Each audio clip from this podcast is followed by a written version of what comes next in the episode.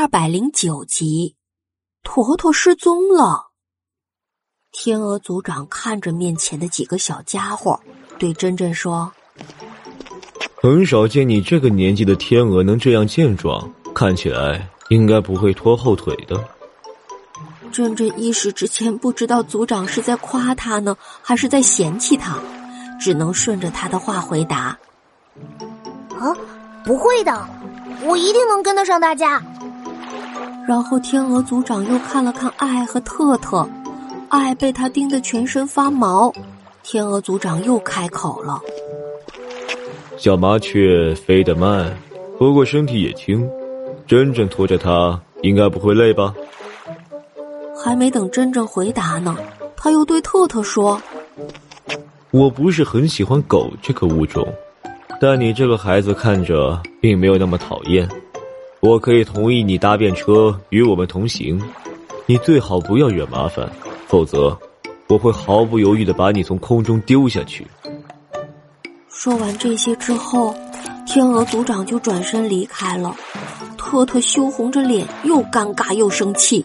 老白赶紧安慰特特：“嗯，孩子，你你你你你们别误会哈，我们的组长并不是针对你们，他跟谁说话都是这样的语气，呃，其实是刀子嘴豆腐心，真真真的。”特特咬着牙，从鼻孔里喷着气：“他他这把刀子还真的是戳的我好生气啊！”生怕特特控制不住脾气再次冲动，珍珍赶紧捂住了他的嘴巴。天鹅组长生气不带他们那倒是小事儿，可是特特不能因为这样冲撞长辈呀。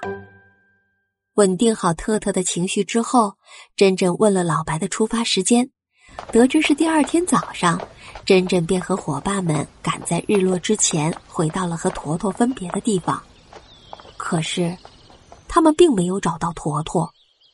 特特仔细嗅闻坨坨的气息，在一个山坡边找到了坨坨的几撮毛，然后再也没有坨坨的味道了。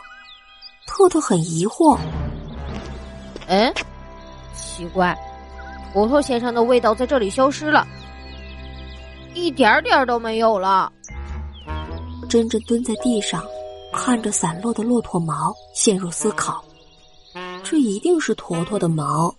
因为特特的鼻子是不会出错的，可是这些毛却以一种非常奇怪的状态分布着，还有一些凌乱的细碎绒毛，它们紧紧贴在沙土和碎石混合的地面上，就好像坨坨曾经在这里睡过觉，然后蹭在地面上的一样。